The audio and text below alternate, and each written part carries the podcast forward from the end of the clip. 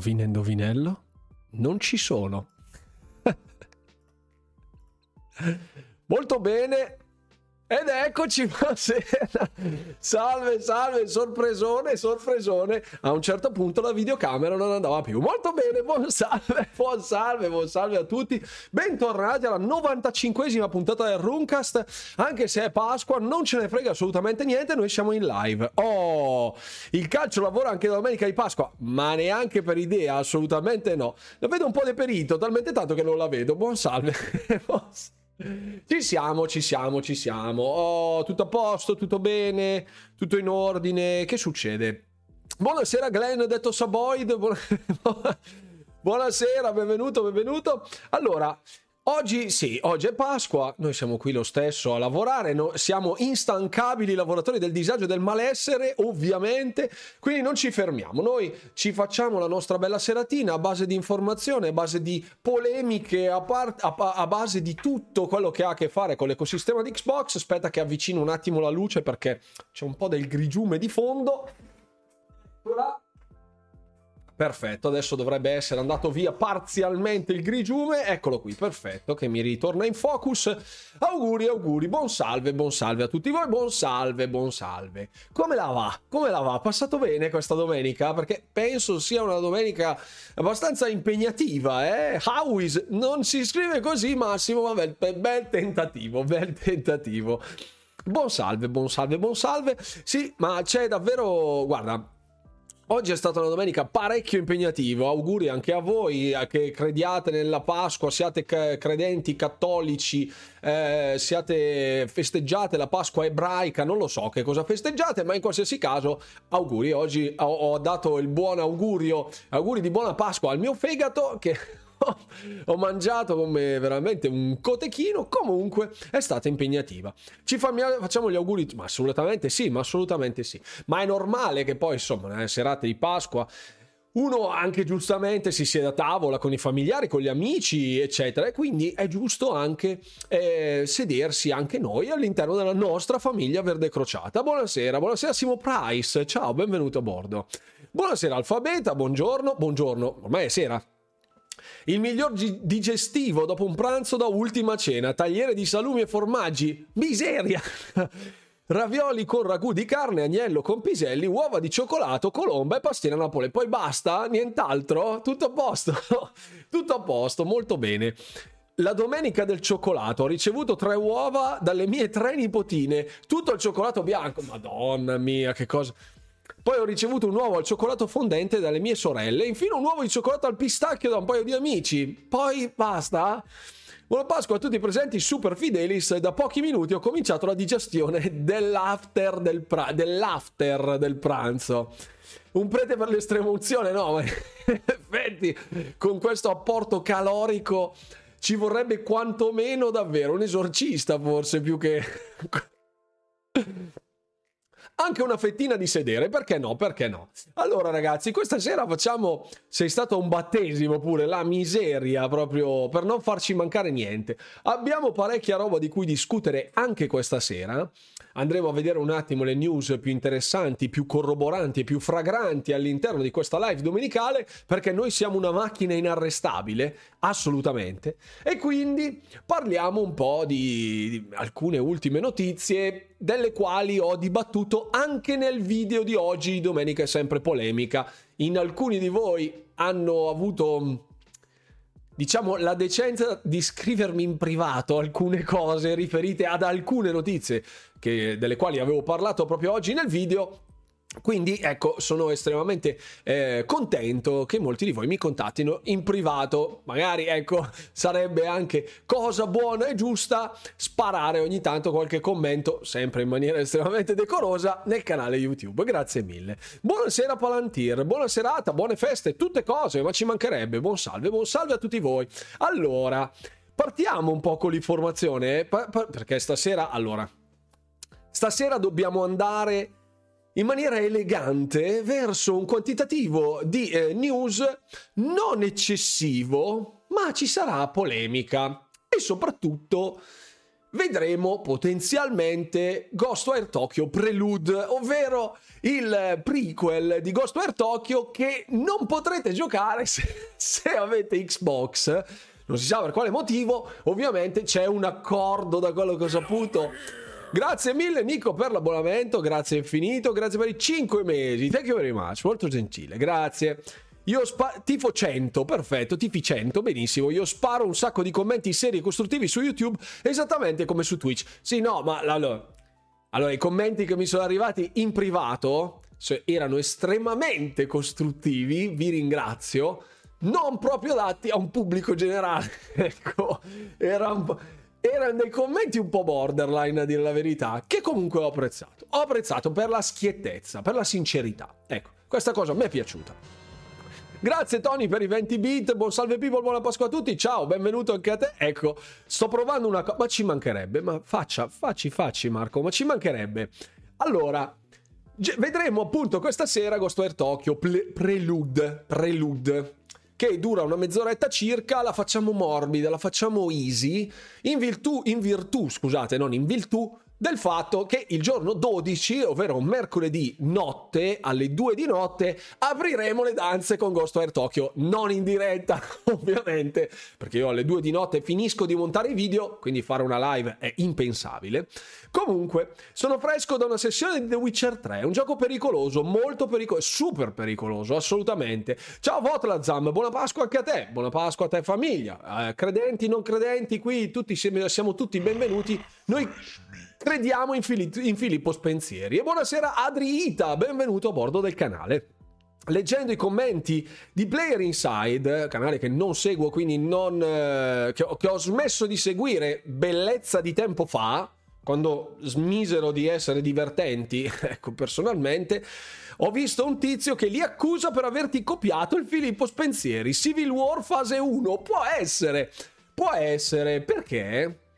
Ehm, in tempi non sospetti, cioè diverso, diverso, tempo fa, a dire la verità, ehm, ebbi a che fare. Oh, grazie mille Marco Twitch per i 100 bit. Grazie infinite. Buonasera, buonasera Danimor, buona Pasqua anche a te. In tempi non sospetti, cioè io ero mh, mm, eh, ho seguito, diciamo, i player inside moltissimi anni fa, dal loro esordio sostanzialmente fino a quando ebbero una roba tipo 70-80 mila iscritti perché erano estremamente fresh, estremamente divertenti da seguire. Figuratevi che appunto li seguivo con mia moglie che notoriamente non segue il mondo dei videogiochi, proprio perché erano estremamente intrattenenti. Ecco, eh, ora hanno cambiato mh, mm, completamente il focus sia sul primo canale che sul secondo canale e quindi non mi divertiva più seguire i loro contenuti, pertanto ho smesso di seguirli. E moltissimi, già tempo addietro, già quelli della prima ondata dei miei contenuti, quindi risalendo al 2020, cioè quasi tre anni fa, eh, mi dissero dopo, anzi, sì, in quel del 2021 circa, dopo, dopo l'avvio dell'acquisizione di Bethesda da parte di Xbox, in diversi cominciarono a trattare maggiormente i contenuti di Xbox.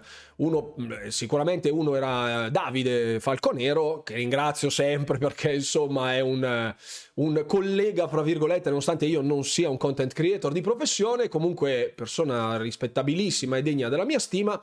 Eh, e in, in diversi appunto cominciarono a trattare più contenuti di Xbox eh, i player inside cominciarono a trattare in maniera un po' diversa, a dire la verità, i contenuti di Xbox, infatti in diversi spesso mi eh, chiesero e mi chiedono ancora tuttora se effettivamente parte delle informazioni che danno in merito all'ecosistema siano veritiere, perché le mettono in una maniera non proprio fedelissima, ecco diciamo la realtà, la romanzano un po', cercano di renderla più appetibile, come dicono come dicono gli esperti del settore, ecco, spesso appunto non, non, dico vogliano confondere le acque in, di proposito, però insomma spesso ricamano sopra un po' di sottotesto, ecco, per incendiare un po' gli animi.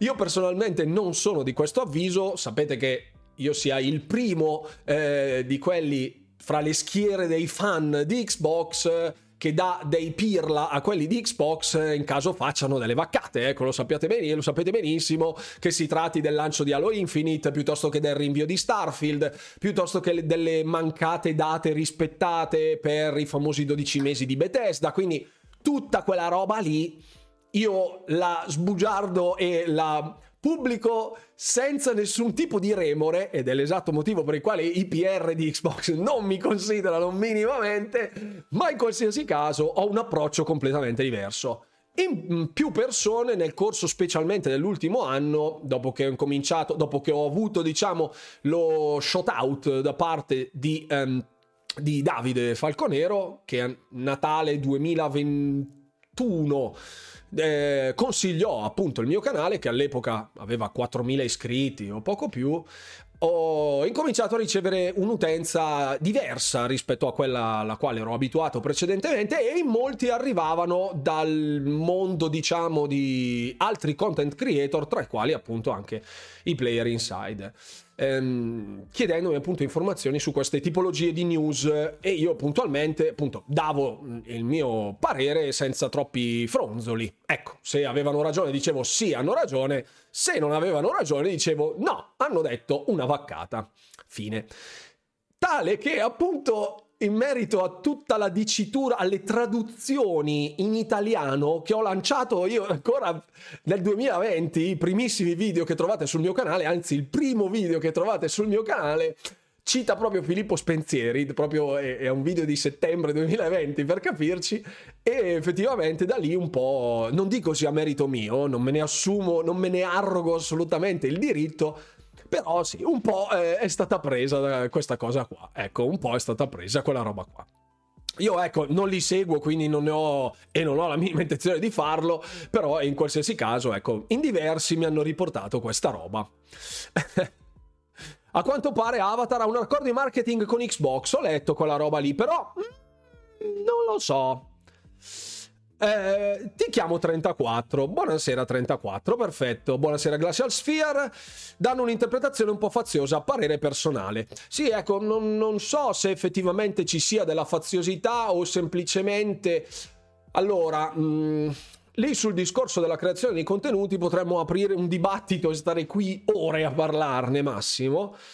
Eh, in molti, come se ne è parlato anche in diverse volte sul forum di Telegram, ma anche sul canale Discord dove c'è un po' lo zoccolo duro della community, in molti mi seguono perché io sono uno più dritto. Ecco, se faccio una copertina con un titolo, uno si aspetta di trovare del contenuto inerente a quella copertina, inerente a quel titolo. E ehm, in diversi, ecco, eh, hanno evidenziato questa mia mh, trasparenza e ovviamente sono profondamente grato di questa cosa. Non so se diversi content creator adottino una versione più romanzata, più seducente forse per la loro fanbase. Grazie Simo Price per l'abbonamento. Punto esclamativo Discord a tutti gli abbonati, mi raccomando, ricordatevelo. Eh, mi raccomando, ricordatevelo. In merito proprio a, a questo, questo approccio in molti hanno evidenziato, anche content creator abbastanza celebri, hanno evidenziato di come una volta avviata la macchina della creazione dei contenuti, seguendo una direttiva, una logica, diciamo, un leitmotiv, poi sia difficile fare inversione di rotta. Io l'ho visto con molti content creator che seguivo all'epoca e che nel momento in cui hanno smesso di fare quello che mi piaceva o hanno cambiato direzione anche solo parzialmente, ho visto che moltissimi si erano allontanati. Ecco. E ehm, uno alla fine non dico che va dove tira il vento, perché sarebbe un po' dare delle bandierine alle persone, cosa che non ho il minimo diritto di farlo perché non, non li conosco personalmente, quindi non so che cosa ci sia dietro, però eh, in diversi appunto quando vedono determinati numeri, vedono determinati risultati, proseguono in quella direzione. Fuori di dubbio che Sony è fortissima, eh, sia fortissima in Italia, pertanto in molti abbiano adottato un approccio più accondiscendente nei favori della compagnia nipponica e più spinosa e ehm, polemica nei confronti di Xbox. Sappiamo benissimo tutti i meme, Xbox has no games, la qualità delle esclusive di PlayStation e blibli e bla bla. E ora un po' questa roba è un po' la resa dei conti, nel senso che quando poi arrivano le persone davanti a una roba come Game Pass o le prime pubblicità che incominciano ad arrivare, brandizzate Xbox, cominciano a farsi qualche domanda. Non dico che ci sarà uno sconvolgimento qui in Italia, perché davvero qui in Italia penso che uno su cento abbia Xbox rispetto a quanti abbiano PlayStation, però potrebbe esserci una apertura mentale, se non altro, di parte dell'utenza che è cresciuta, diciamo, nel nido di PlayStation e ora magari eh, si potrebbe rendere conto che ci siano nuovi modi di giocare, il Game Pass piuttosto che il cloud gaming, eccetera, eccetera, eh, più vantaggiosi anche solo da un termine economico e ehm, che ci siano delle community come la mia, ma come ce ne sono anche altre, che non abbiano le fette di prosciutto sugli occhi e che quindi si possa convivere pacificamente all'interno di un ambito di informazione videoludica generalista, perché io parlo anche di PlayStation, parlo anche di Nintendo per sommi capi, perché non è che io sia un grandissimo esperto, ma che ci si possa voler bene, ecco, videoludicamente parlando, senza per forza lanciare feci di babbuino alla compagine avversaria. Insomma, eh, non tutto deve essere ridotto al tifo da stadio, eh, che personalmente non condivido né, sia nell'ambito sportivo, sia specialmente nell'ambito videoludico. Pertanto, ecco, diverse persone magari anche con l'incedere degli anni tendono a avvicinarsi più a delle community non dico mature in senso maturo immaturo, ma nel senso di più âgé, ecco, di più adulte, con un'età media maggiore. E quindi ecco, eh, il mio sogno sarebbe quello di proseguire in questa direzione. Mi rendo conto che non muoverò dei numeri spaventosi, però la community che abbiamo creato è una community dove moltissimi hanno più piattaforme, PlayStation inclusa, e che trovino e, e, e che mi fa piacere trovino soddisfacente l'informazione che faccio anche se è a discapito di Xbox, di Sony, di Nintendo, del mercato PC, mobile o vatte la pesca. Questo è quanto. Mio parere, obviously, però, però ecco, noto un cambiamento. Leggero, ma un cambiamento. In realtà non mi sembra che lo facciano. Hanno già detto da tempo che le notizie sull'acquisizione non importanti fino, in, fino ad un certo punto. Loro dicono di non avere le competenze per parlare di questi argomenti. È un ragionamento giusto per me. È vero, Leise, ma nessuno di noi ha le competenze, neanch'io che seguo abbastanza nel dettaglio seguo canali di ehm, avvocati che lo fanno di mestiere, io trovo difficile talvolta estrapolare determinati ragionamenti perché non ho le competenze analitiche. Quindi nessun canale in Italia, nessuno, eh, potrebbe parlare dell'acquisizione di Activision Blizzard King se eh, non ha delle competenze in materia legale, quantomeno a livello di analisi. Per riportare le informazioni sono buoni tutti, fra virgolette, ecco, con molte virgolette, ecco, che è un po' quello che faccio io, per fare un'analisi più approfondita, parlando di concause o di conseguenze dell'acquisizione, ci vuole una competenza del mercato, ma anche nella sfera legale che è molto, molto più vasta del parlare banalmente di videogiochi. Quindi ecco, anche io contestualizzo entro un tot. Però ho visto anche dire determinati content creator famosi delle emerite minchiate, scusate se lo dico, in merito all'acquisizione. Ne avevamo già visto, ne avevamo già parlato di sedicenti insider che sostenevano la fine dell'acquisizione nel giro di un mese, l'allero, infatti siamo qui un anno e mezzo dopo ancora a parlarne, che dovrebbe, dovremmo arrivare a un dunque. Quindi ecco, tutti i famosi espertoni alla fine sono venuti giù un po' tutti come birilli, salvo alcuni che comunque seguo marginalmente, canali piccoli, molto più piccoli del mio, che seguo marginalmente e che talvolta mi, nei quali talvolta mi rispecchio abbastanza. Non tutto, ma mi rispecchio abbastanza. Seguo più quelli piccoli che quelli più grandi di me, generalmente. Ehm, vediamo. Cercano di ritrattare dicendo che non sono stati capiti. Ecco.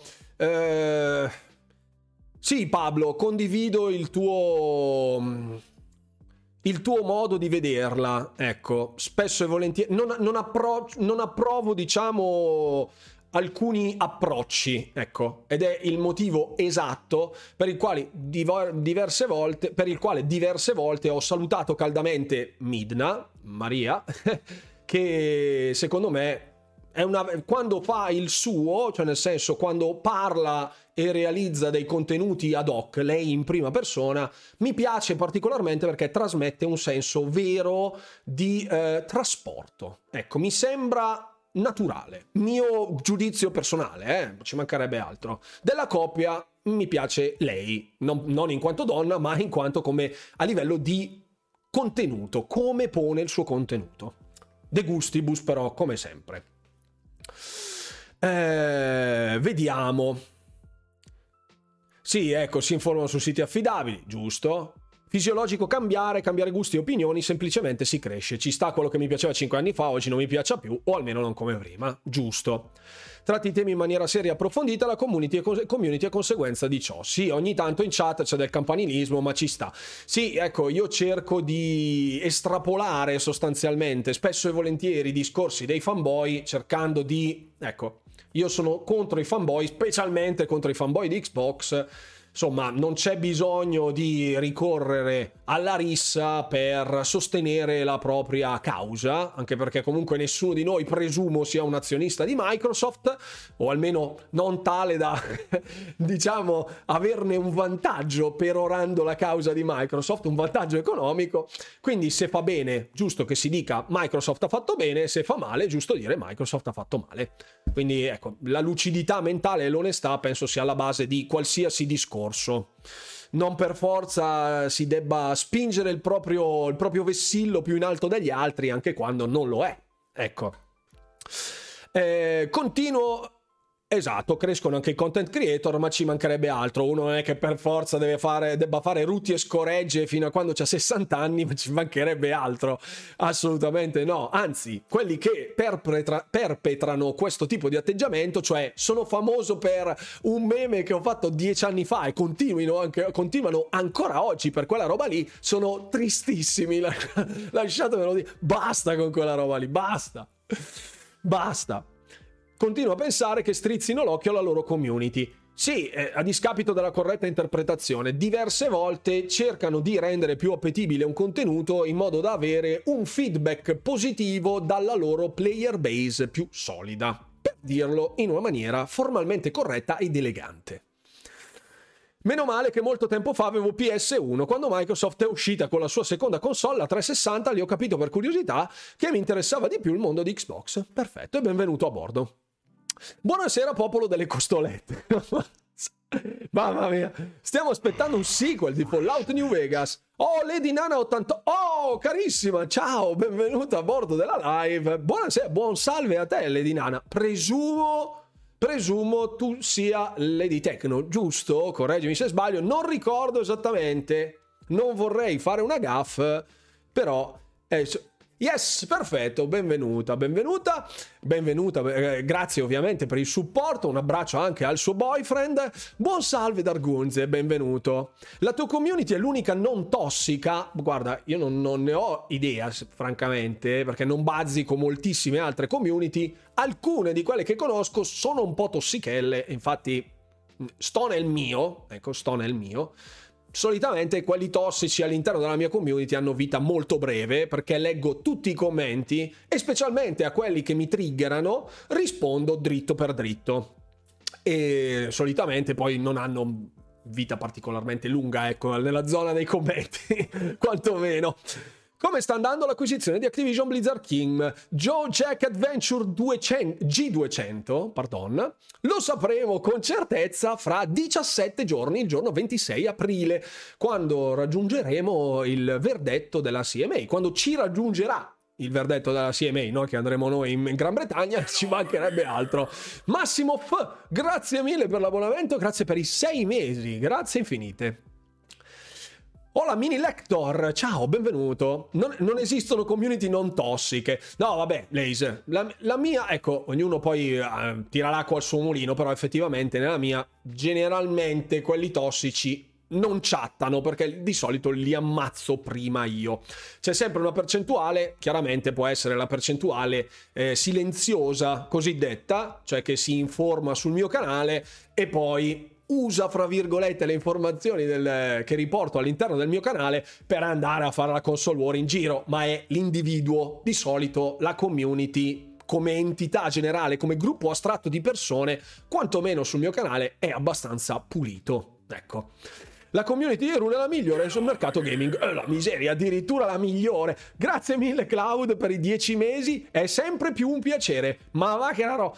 Quanti, faccio una battuta. Quanti sonari banni? Pochissimi, pochissimi Lady Nana, ti dirò. La percentuale di ehm, utenti maggiori che banno eh, a parte che ne vanno davvero pochissimi, di solito rispondo dritto per dritto proprio in faccia nei commenti, perché non, non sono uno che le manda a dire, sia di persona tantomeno su YouTube, eh, sono uno mh, abbastanza diretto, quindi non banno quasi mai. Solitamente quando è proprio una situazione dove mi insultano a livello personale me o la mia famiglia, cioè ci sono stati degli episodi terrificanti o eh, continuano a, perpetra- a, perpetrare sempre la stessa menata, il disco rotto, no? Del tipo sì, tu puoi dire quello che vuoi, ma alla fine è un paese libero. No, è un paese libero se non dici delle vaccate. Quando una, due, tre volte cerco di corroborare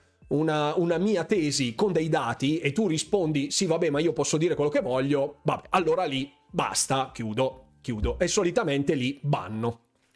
Grazie eh, Claudio per i dieci mesi, non so se ti avevo ringraziato o no, grazie, grazie. La community migliore è quella in cui ti senti a tuo agio. Sicuro, Lace, sicuro. Non so se avete già parlato, visto che Redfall è stato giudicato come ciofeca tramite il grande video gameplay di IGN. Io personalmente non ho letto niente in giro, perché oggi mi sono dedicato all'ambito familiare e alla realizzazione della, della lore di Diablo Immortal, dove ci sarà da le bestemmie e il turpiloquio, davvero, perché è un video di 15 minuti al cui interno c'è stipata la profonda ignoranza della lore all'interno di Diablo Immortal, cioè davvero chiunque avrebbe saputo scrivere una lore migliore, non quella, perfetto. E, ehm, ovviamente tutti gli abbonati hanno già visto la copertina sul canale Discord, punto esclamativo Discord per tutti gli abbonati, e quindi non ho visto niente in merito a Redfall, però ho qui nelle mie schede sul browser il video gameplay di IGN, l'ultimo video gameplay che è stato, ehm, che è stato distribuito è stato distribuito un paio di giorni fa dove eh, viene, si combatte il Rook, uno dei mm, cattivoni, diciamo dei villain. Dei villain. Ho comprato da Commodore 64 oggi tutte le console Mazza, ma complimenti per il collezionismo Paolo Chico, che tenacia più che... Oggi è eh, ok, ma sinceramente dopo aver avuto l'ultima PS5 l'ho rivenduta. Sony sta sbagliando su tutto e non avendo i prosciutti sugli occhi ho deciso di eliminare la sua console.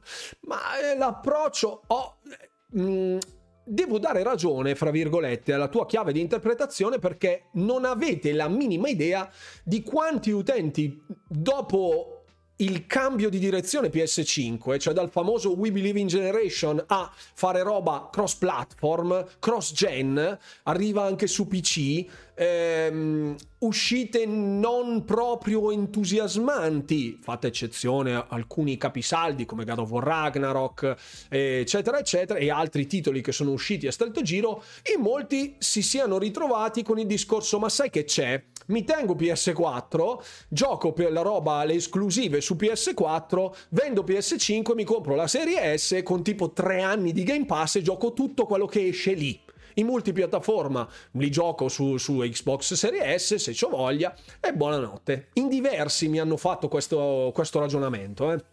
in diversi, più di quanto pensiate. Qual è stata la mia prima console? Il Sega Master System 1. Incredibile ma vero. Sono sempre stato un segaro. Assolutamente. So che suona malissimo, però sì, sono sempre stato un gran segaro, devo ammetterlo. Questa cosa verrà clippata sicuro e dispersa nell'internet, va benissimo. Quindi, bella Rune, ciao Silent Killer.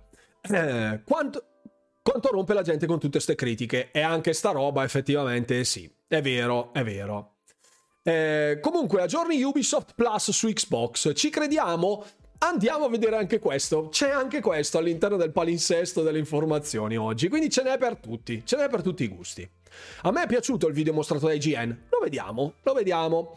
Io ho ancora il mitico Dreamcast, grandissimo Butei, bravissimo. Complimenti per la scelta, grazie. C'è di peggio di Segaro, quindi dovresti essere salvo. Sì, assolutamente. Alla fine è un buon periodo per giocare, PS5 ora si trova facilmente, Serie S costa poco, perfino farsi un PC è tornato a prezzi umani. Sì, purché non si vada a investire su delle schede da un milione di mila gigabyte di memoria VRAM, quindi... quindi sia, sia, sia, sempre eh, direttamente proporzionale alle necessità l'acquisto vostre, del vostro PC. Io personalmente ho preso una 3070 tipo a due mesi dall'annuncio della serie 4000 di, di Nvidia ho pagato il giusto e sono tutto sommato corazzato per un altro po' di anni. Poi io, vabbè, editando i video per i vari canali, non mi interessa avere top quality nel gaming. Una volta che mi attesto sui 60 fps rocciosi, basta, mi va bene così. A me il 4K può stare dov'è, tranquillamente. Segaro pure io, ma il Super Nintendo era imprescindibile allora, infatti avevo anche il Super Nintendo. Assolutamente sì. Mi sono diviso un po' fra Sega e un po' Nintendo a dire la verità. Avevo il Sega Master System 1, poi ho preso... No, ho, mm, ho avuto il NES, il Famicom del, dei tempi addietro prestato da un amico, preso il Sega Master System 2, preso il Super Nintendo, preso il Saturn, poi basta. Poi ho fatto PC e dopo eh, Xbox, da sempre. Io compro la PS5, non ho il PC fisso. Perché non ho il PC fisso? Eh, ci sta, eh, ci mancherebbe altro. Eh. Cosa importantissima, ora le esclusive si sono invertite. Ora su Xbox piovono, su Sony c'è siccità. È vero, Paolo. Eh, infatti, temo, fra virgolette, un po' perché, insomma, quando non c'è un'alternanza, fra virgolette, a livello di contenuti, cioè di, di quando non c'è bagarre, anche a livello di esclusive, secondo me il mercato tende a rallentare un po', si siede un po' sugli allori ed è, non è così semplice dal mio punto di vista riuscire a gestire la pipeline di un anno mh, mm, di una piattaforma. Secondo me mh, mm, Sony è uscita con grandi hit l'anno scorso che potevano rimanere ancora un po' nel forno a cuocere, tipo Gran Turismo 7 che secondo me si è bruciato insieme a Horizon Forbidden West all'interno della finestra di lancio di Elden Ring che ha annichilito praticamente il mondo del gaming per X mesi. Quindi, boh, eh, Spero che Microsoft abbia fatto tesoro del 2022 da incubo, perché alla fine è campata solo grazie al Game Pass e a Obsidian, per, per, le persone a cui piacciono i titoli di Obsidian. Quest'anno ci sia già una buona alternanza fra third party in arrivo al day one su Game Pass, first party in arrivo proprio al day one direttamente su Xbox e potenzialmente con nuove robe da annunciare, magari, come ad esempio anche solo il Family and Friends il, um, il, il, Game Pass esteso a 5 utenze, secondo me sarebbe già un buon colpo a livello di numeri, sto parlando. Poi io comunque faccio fatica a giocare qualsiasi cosa, per cui non ho tempo per giocare qualsiasi cosa. Eh, prima console Atari 2006, sono vegio, ma no joystick TV, ma assolutamente no, ma che vegio. Io sono classe 84, ma sono vecchio dentro, potete fidarvi. Sono le 21.30 e queste news si parte. Oh, calmo, eh, Saboide, guarda che... Oh, comunque, è un buon momento.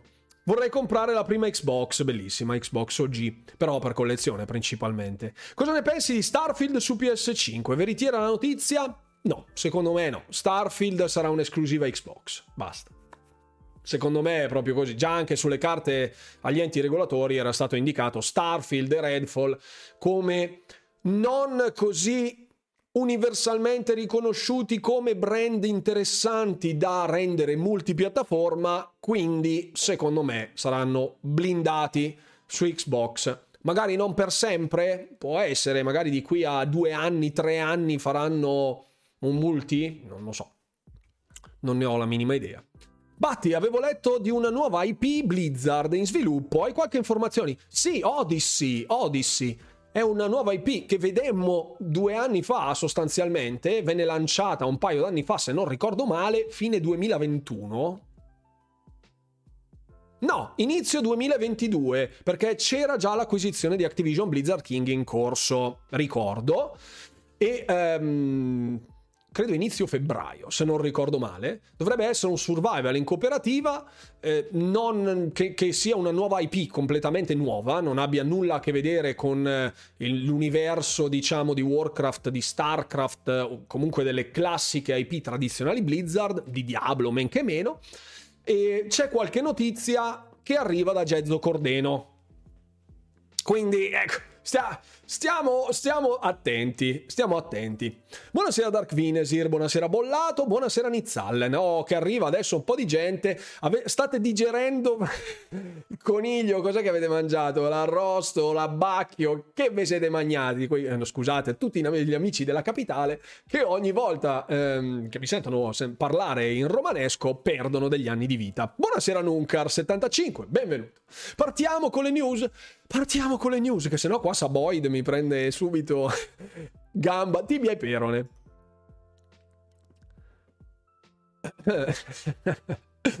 Sì, davvero voglio saperlo, voglio saperlo. Arrivo e parli di Genzo Cordeno. Andiamo bene, buonasera bollato. Mangiato il corrispettivo di 5 persone adulte. A livello di peso, cioè 5 persone adulte ti sei mangiato. Mo- molto male. Buonasera Ar- Arsenico. Saboide incazzatissimo proprio, assolutamente sì. Stasera è sul piede di guerra. Non è più così elegante come nell'idiot Xbox. Come l'abbiamo visto seduto nell'idiot Xbox. Bravo, bravo, grazie. Grazie.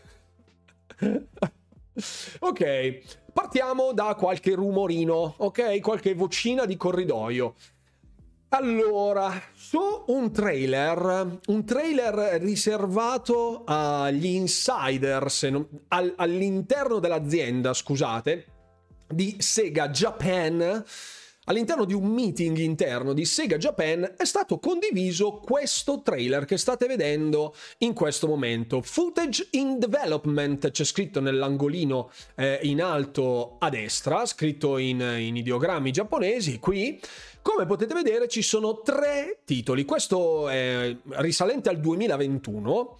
Eh, ci siano delle remastered sostanzialmente o dei nuovi titoli, questo è Sonic, questo, il successivo, ok, questo è Sonic e vabbè, questo è Jet Set Radio, quindi sembrerebbe esserci una remastered barra remake di Jet Set Radio e questo è Persona 3.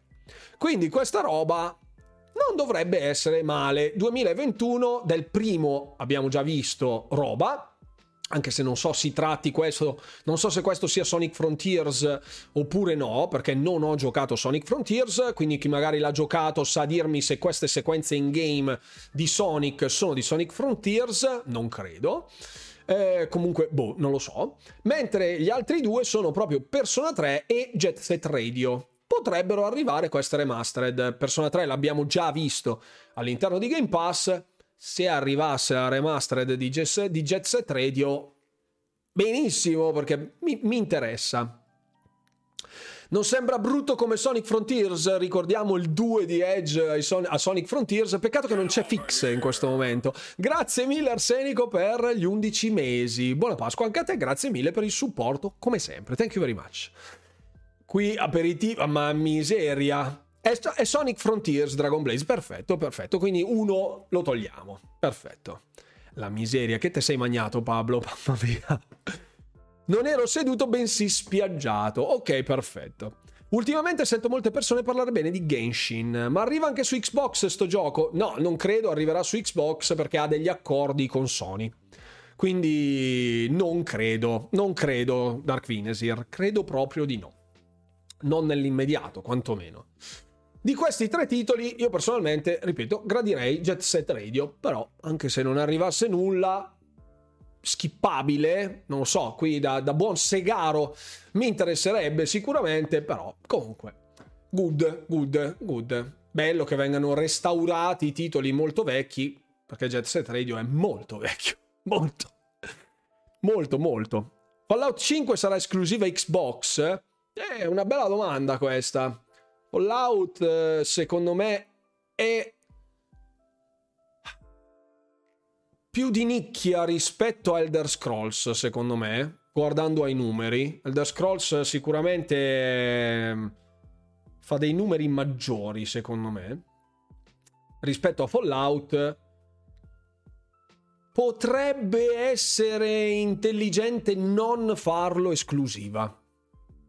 Mio modo di vedere. Eccolo che arriva fix. Gratis su Epic Game Store Genshin Impact. Sì, sì, ma è gratis oh, dappertutto. Non lo sapremo mai, saremo morti quando uscirà. Speriamo di no. Buonasera a tutti, ciao, ciao Alessio, benvenuto. Ok, eh, altra info. Ecco, qui adesso possiamo incominciare a lanciare le mutande, il, il pomo della discordia più che le mutande della discordia ovvero Capcom. Oh, Capcom, come sapete, Resident Evil 4 Remake, apprezzatissimo dall'utenza, ottimo, a ragion veduta direi, essendo un titolo realizzato con tutti i crismi, ha ricevuto votoni sul, dalla critica, dalla stampa specializzata, ma anche dai videogiocatori che hanno trovato il titolo estremamente intrigante, ben realizzato, eccetera. Quindi ci sta, assolutamente. Sì, es- esatto, esatto. Fix abbiamo appena finito. esatto. Bethesda farà un gioco di Indiana Jones? Sì, Machine Games è al lavoro su un gioco basato sul brand di Indiana Jones, confermo. Yes. Se un titolo vende tanto sarebbe economicamente stupido renderlo esclusiva. Sì, però secondo me The Elder Scrolls 6 potrebbe essere, calcolando quando uscirà, potrebbe essere utilizzato come testa d'ariete a livello di esclusività, visto che dissero che i titoli Bethesda venissero valutati caso per caso. Su Resident Evil 4 su tutti i fronti concordi, giocato, finito, divertito, molto bene. Non si sa perché non uscirà in concomitanza col film. Sì, Fable però lo voglio esclusivo. Non avrebbe senso non renderlo esclusivo, secondo me, Fable. È sempre stato un'esclusiva Xbox, renderlo multipiattaforma non, non vedo dove sia l'utenza PlayStation o Nintendo bramosa di giocare Fable. Sinceramente. Esatto, sono l'unico sulla faccia della terra che piaceva Resident Evil 5. Oh, perché no? I gusti non si discutono, ragazzi, eh? ci mancherebbe. Allora, la news dove sta in merito a Resident Evil 4? Ovvero Capcom ha inserito delle microtransazioni all'interno di Resident Evil 4 Remake. E questo upgrade, sostanzialmente, questo exclusive upgrade tickets, eh, consente ai giocatori di spendere monete, vera moneta sonante, veri soldi, real money, per aggiornare il proprio equipaggiamento in maniera più veloce. Sostanzialmente diminuendo le ore di grinding, diminuendo le ore impiegate per raggiungere determinati potenziamenti. Eccomi, pensavi saresti, sarei arrivato puntuale? Assolutamente no. Ciao Todd, buonasera e buonasera anche alla carissima Mim che giustamente arrivano in coppia. Ciao caro e ciao cara. Eccoci. Io ho dei pareri discordanti in merito a questo, ma ve dico, allora, chiaramente perché è stata fatta questa roba? Perché con un titolo che esce roboante e tonante come Resident Evil 4 Remake la possibilità di monetizzare è un'occasione sicuramente molto ghiotta per, il, per, i, devel, per i developer, ma al contempo non l'abbiano lanciato istantaneamente con la monetizzazione all'interno e abbiano fatto uscire le review senza la monetizzazione all'interno per vendere a camionate. Quindi è una vera e propria strategia di marketing. È vero che le microtransazioni non sono mandatorie, non sono obbligatorie in nessun modo, quindi alla fine è un bonus per eh, chi se la sente, per chi vuole, ecco, non sia nulla di obbligatorio del tipo alla Diablo Immortal, cioè se vuoi raggiungere determinate robe alla fine del gioco c'hai da pagare, Ecco, non è questo il caso, però effettivamente è una strategia di marketing che non approvo fino in fondo. Ecco, avrei preferito che mi sia stato detto fin dall'inizio che ci sia la possibilità di upgradare pagando solo per un discorso di trasparenza. Ecco, mi rendo conto che vada contro le logiche di mercato, però ecco, io non ho non sono il signor Capcom, quindi non me frega niente.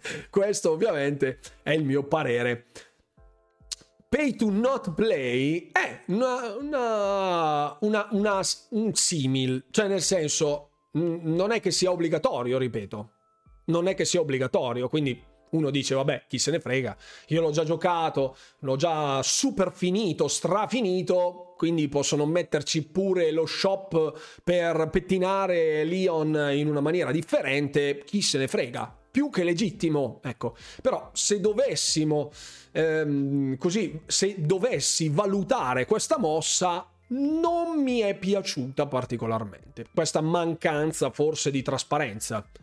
Poi, sì, da un punto di vista etico, se vogliamo, su un game as a service o un multiplayer avrebbe avuto certamente più impatto e più significato. Metterlo su un single player, come, dico, come dice appunto Pablo, uno shop in un single player offline, siamo alle barzellette.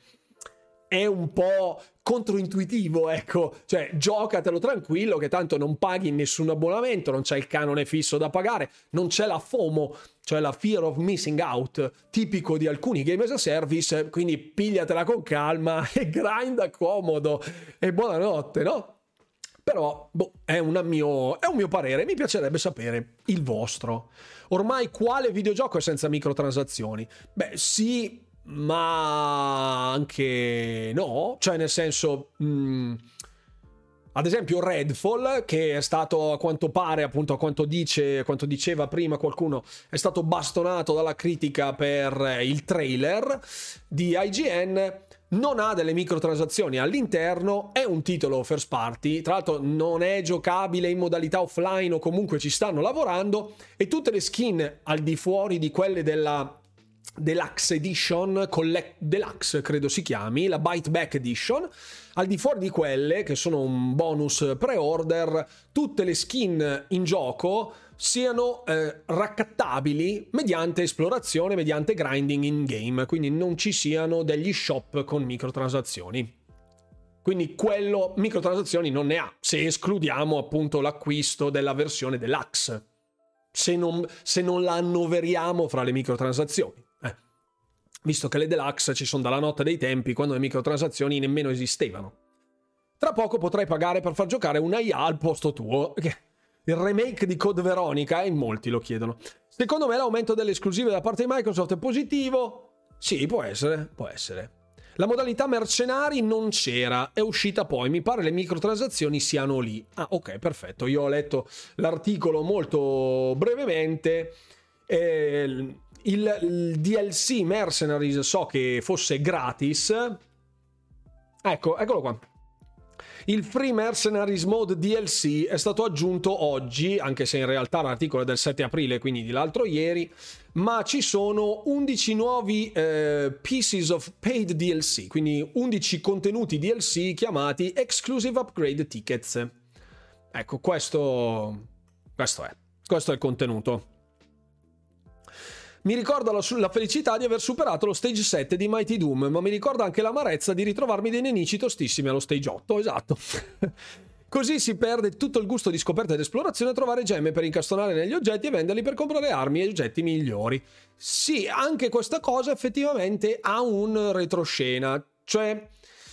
Poi ripeto, non essendo obbligatorio, uno magari dice non ho tempo di star qua a grindare tutto, fammi pagare 5 euro di più, cioè ecco, andrebbe interpretato alla bisogna in base a ciascuno. Io personalmente non sono mai a favore delle microtransazioni, come ripeto, le uniche eh, che io abbia mai sostenuto eh, siano quelle di Sea of Thieves per eh, alcuni oggetti cosmetici, ma che poi il devoluto andava, il ricavato andava integralmente mh, devoluto in beneficenza a ospedali psichiatrici, a ospedali ehm, pediatrici pure, eccetera. Quindi ecco, io sono per quelle robe lì, pago quando poi alla fine dei soldi vanno a chi ne ha bisogno e intanto mi tengo una skin ricordo, ecco. Però bisognerebbe valutare un po' alla bisogna di ciascuno. Eh. No? Io nella prima run su Resident Evil 4, dice Glenn, ho portato due armi al 100% alla fine e nella seconda run ti danno un enorme vantaggio, quindi per me se lo puoi fare subito ti rovini l'esperienza. Ecco, perfetto. Eh, conosci Giorgio Cappello di Paglia? Sì, lo conosco di nome, non lo seguo. Non lo seguo. Buonasera Domenico Pasquotto, ciao carissimo. Redfall non ha più delle microtransazioni, ma volevano mettercele. Sì, quindi bene che le hanno tolte, quindi. Finito di vedere la serie di The Last of Us, finito Coffee, ora Run. Ciao Matteo. Io sono per le macrotransazioni, perfetto. bene. Ormai i giochi andrebbero recensiti in diversi momenti, all'uscita, alla prima patch, alle patch cumulative e ora pure l'introduzione dello shop. Vedi Nico, alcuni titoli nel corso della loro storia, io riporto sempre, tra l'altro l'abbiamo citato proprio pochissimi minuti fa, ovvero Sea of Thieves, che all'uscita era privo di contenuti. È un game as a service, ma così come fu Destiny all'inizio, così come fu World of Warcraft all'inizio, quindi veri game as a service, la cui ossatura, il cui scheletro è stato eretto per durare negli anni, per durare negli anni, se non nei decenni, eh, venire recensiti così di primo acchito dai recensori con scarsità di contenuti al loro interno e venire immancabilmente bastonati nei denti, nei denti davanti, come si dice qui, e um, perire sotto i colpi delle review. Tantissimi titoli poi successivamente hanno dimostrato la loro natura di giochi estremamente vasti, ricchi e interessanti, ma solo molti mesi dopo, anche molti anni dopo. Nel caso di Sea of Thieves, il ehm, punto di rottura, diciamo, la massa critica di Sea of Thieves si è raggiunta nell'espansione Pirates Life, quella con il tema di, Karate, di Pirati dei Caraibi, quindi il tema Disney sostanzialmente. Lì il mondo si è accorto di Sea of Thieves, eh, per chi non fosse già all'interno, e attirati appunto dalla collaborazione con Disney, sicuramente ha ricevuto un occhio di riguardo. Infatti tutti parlarono benissimo di quella, di quella patch che fosse gratuita, quindi benissimo, tutti i contenuti venivano lasciati con regolarità, con cadenza svizzera, direi, in quell'anno, e quindi risorse a livello di community proprio dalle sue ceneri, del, del suo inizio. Io ci fui sulle beta di tutti i giochi che ho nominato precedentemente, specialmente su Sea of Thieves, la cui beta era molto interessante ma veramente vuotissima. E ecco, il discorso delle recensioni in tempi scadenziati è perché spesso, almeno per alcuni titoli, andrebbe fatto un ragionamento più in divenire su un game as a service può essere accettabile una recensione a posteriori, postuma al day one, ma per tanti altri in single player no, per esempio. Cioè, perché devo giocarmi un gioco single player quando scegli tu quando farlo uscire non ci sia una mancanza di contenuti, fra virgolette, strutturale dovuto a un ingresso di migliaia, centinaia di migliaia di giocatori che spolpano il tuo contenuto in tempo zero, manco le locuste, mentre su un single player appunto tu devi farmi uscire il gioco così com'è e io lo valuto per così com'è, non più avanti vedremo. No, ecco, il gioco è quello, quello è. Quindi ecco, il mio, il mio punto di vista è questo. Le, ma- le, microtransazioni danno fastidio solo se wallano contenuti di gioco. Se sono cose tipo skin, sticate. Eh sì, assolutamente. Il famoso pay to skin. Ecco, se è un pay to win o eh, sono dei content, fra virgolette, che puoi avere solo se paghi contenuti di gioco giocato, mm, non roba estetica, sono d'accordo. È irritante. Idle slot aliccati, Avatar Frontiers of Pandora possa avere un accordo di marketing con Xbox. Sì, ne abbiamo parlato molto marginalmente in apertura, però anche lì, ocio, come sempre.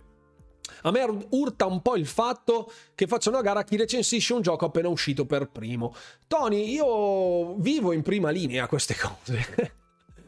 Perché effettivamente chi ha la possibilità, grazie a un network, grazie a dei contatti con i PR, eccetera, eccetera, chi ha queste possibilità, campi, fra virgolette, del pezzo fresco, no? Di quello che arriva per primo.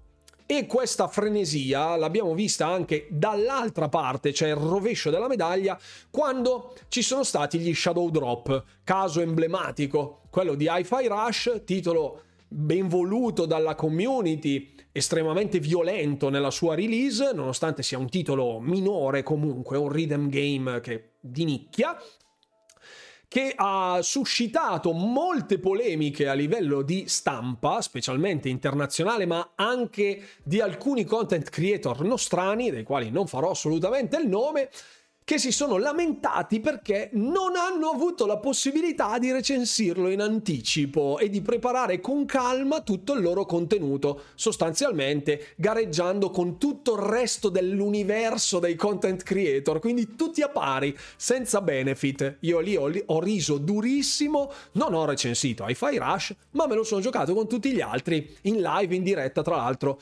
proprio dopo il Developer Direct di gennaio, se, se ben vi ricordate. Se all'utenza dessero fastidio anche le microtransazioni per skin cosmetici, poi free to play come sopravviverebbero? Verissimo, non avrebbero la possibilità, oppure con le ads, quindi con le pubblicità a pagamento. Buonasera Tony, sì, buonasera. Eh... Ovviamente non mi riferisco ai game as a service, solo ai normali giochi, giusto? Mettessero la skin di Tafazzi nei vari giochi la prenderei subito, fantastico. Su Warzone sicuramente sarebbe bellissima. Le recensioni rasciate sono figlie della dura guerra dei motori di ricerca. Sì, però no, anche no, Fabio. Eh, molti mm, content creator, anche esteri, si prendono del tempo. Io ne seguo molti, moltissimi content creator esteri, ne seguo alcuni australiani, alcuni neozelandesi, alcuni mm, americani, britannici di ogni nazionalità. Arrivano dopo il day one e apprezzo particolarmente, specie per quando so per certo che determinati contenuti siano stati resi disponibili troppo tardi per fare una recensione. Quindi magari ti arriva due giorni prima la chiave di gioco, devi fare un chiusone incredibile per riuscire a finirlo prima della release date, perdendoti parte dell'esperienza. Alcuni content creator hanno detto questa cosa nel corso degli anni, è eh, già da un paio d'anni che vedo questa cosa dove i PR per tutta una serie di problematiche eh, danno successivamente le chiavi di gioco ai content creator e ehm, oppure non glielo diano per scelta, quindi per ehm, conservarsi, fra virgolette, il lancio, magari per paura di vendere poco, per qualche magagna magari che c'è sotto, e recensiscano poi il gioco successivamente. Nonostante tutto, la fidelizzazione della propria player base, della propria user base sulla creazione di contenuti, quindi in live su Twitch giocati o su YouTube con delle recensioni canoniche, credo sia fondamentale. Un ottimo content creator che sa ciò che fa e che l'utenza riconosce come content creator di qualità non ha bisogno di arrivare al day one con una recensione o partire con un chiusone enorme da 18.000 episodi al day one su determinati giochi. Non ne ha bisogno perché la sua player base, la, la sua qualità è propedeutica, diciamo, è direttamente proporzionale a quanto abbia fidelizzato la sua user base nel corso degli anni. Se uno ha nel tempo risultati sempre crescenti, costanti, dove tutti gli utenti ti aspettano, vogliono sentire il tuo parere, che lo giochi al day one o che lo giochi al day five, non gliene frega una mazza. La gente viene lì a guardare te e porta al suo interno, forse meno gente magari rispetto a lanciarlo al day one, ma non sempre. Tantissimi content creator, eh, specialmente statunitensi, giocano con molta calma e le recensioni arrivano molto dopo, una settimana dopo, quindi super morbidi. Qui magari si ammazzano perché, oh mio Dio, se non mi dai la, la, la, la recensione, se non mi dai la chiave subito, perdo gli utenti. Ma non è vera da nessuna parte sta roba. Eh. A mio avviso, il giorno d'oggi non ha più senso fare delle recensioni. Eh, ehm, sono d'accordo, sono dell'idea che è più utile vedere il gioco tramite i vari content creator e farsi una propria idea, piuttosto che farsi inforviare, farsi fuorviare dal parere di un'altra persona. Ciao Teodiste, benvenuto. Eh, io sono d'accordo perché spesso le recensioni al giorno d'oggi sono un numero su un muro di altri numeri e um, quelle più borderline fra quelle molto entusiastiche o quelle molto polemiche sono quelle che spiccano. E quindi poi ti attiri una certa utenza, cosa che io non voglio, quindi io mi prendo il mio tempo.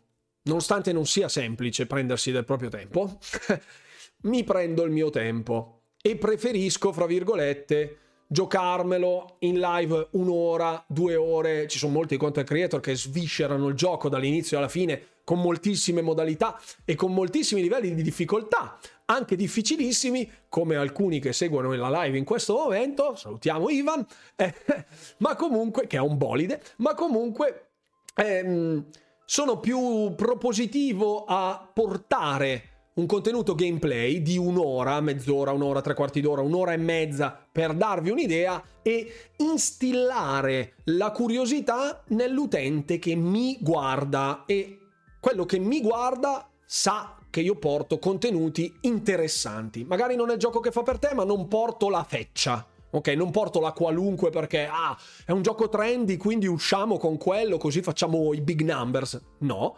porto un contenuto che a me piace in primis, lo porto, gioco un'ora e in diversi poi alla fine è successo, mi contattate dicendomi ah maledetto che hai portato quel gioco lì, l'ho reinstallato, l'ho comprato, sono andato a giocarlo da un amico, ho rotto i maroni ai miei colleghi di lavoro per fare un party da 4 ai tempi di Grounded, quindi ecco, eh, ritengo sia più interessante incuriosire il videogiocatore che guarda una mia live piuttosto che sparargli lì un piatto già, già cotto e mangiato del tipo ecco quello che penso io magna e zitto ecco preferisco preferisco.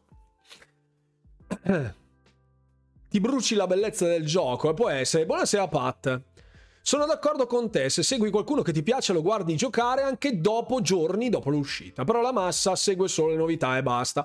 Purtroppo Lady Nana ha ragione, o Nana o Nana, pardon perché non c'è l'accento, quindi io leggo Lady Nana, ok? la massa segue solo le novità, è vero, ma è massa che perdi, è massa che perdi. Ho diversi amici che nel corso del tempo si sono fatti dei canali inseguendo le novità. Ricordo l'uscita di Diablo 2 Resurrected con tonnellate di video fuffa su come trovare un determinato oggetto su Diablo 2 Resurrected, canali che sono detonati, esplosi proprio con 100.000 iscritti nel giro di un mese dal lancio di Diablo 2 Resurrected che ora sono canali morti perché non trovi altre persone da gabbare, banalmente. Quindi ecco, tutta questa fretta, secondo me, alla fine ti si ritorce un po' contro. Saltare di fiore in fiore senza un'analisi approfondita, senza mostrare il vero trasporto che un creator deve avere, mostrare la passione e non che sia un compito da svolgere, nonostante per alcuni sia un lavoro, cosa che rispetto, deve essere la base, il fondamento di, questo, di questa passione, di questo hobby che abbiamo, perché altrimenti è svilente per il creatore di contenuti che deve portare una roba per forza al day one, anche se gli fa schifo, ed è brutto da vedere per chi segue che nota queste cose, le percepisce. Se uno l'ha fatto per fare il compitino, si vede. Puoi ridere e fare il pirla quanto vuoi, ma si vede. Sono sicuro che questa cosa si veda. Nell'era di TikTok la qualità è un, è un concetto astratto purtroppo. SNI, nel senso che non c'entra TikTok. Ehm, siamo diventati, come ne abbiamo parlato già diverse volte, prendo la palla al balzo di Pablo, siamo diventati estremamente voraci di contenuti e quasi bulimici a livello proprio di contenuti, ne mangiamo ben più di quanti il nostro organismo possa digerirne, a dire la verità, e quindi ci troviamo poi a vomitarli banalmente, eh, quotidianamente. Quindi partiamo con un'esperienza di gioco, magari shoppando, magari, eh, che è un po' il fondamento dei, dei, dei giochi mobile, no? Quindi con un grande appeal, uno slancio di entusiasmo iniziale ti catturano, tu shoppi, poi arrivi a un certo punto dove esce un qualcosa di nuovo e basta, mangi un'altra roba. Tutta questa voracità si ritorce contro noi stessi.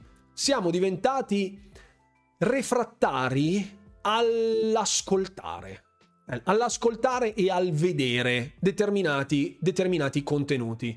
Perché le live streaming di gameplay vanno meno rispetto ai contenuti di TikTok perché in una live di gameplay di un'ora e mezza del, del, buon Ivan Turbo Tecno, ecco uno degli streamer italiani, uno dei pochi streamer italiani che seguo, un hardcore player di quelli della festa, che vi consiglio ovviamente, sono, sono stato sedotto ecco da, questo, da questa tipologia di approccio estremamente focused, appassionata e completamente concentrata, se andate a vedere uno di questi contenuti rispetto a un video di TikTok, una live come quella di Ivan dura due ore e mezza, tre ore, e lui sta lì e grinda il mondo, gioca quel gioco lì fino a quando l'ha spolpato, che non ci sono più nemmeno le ossa, quella roba lì.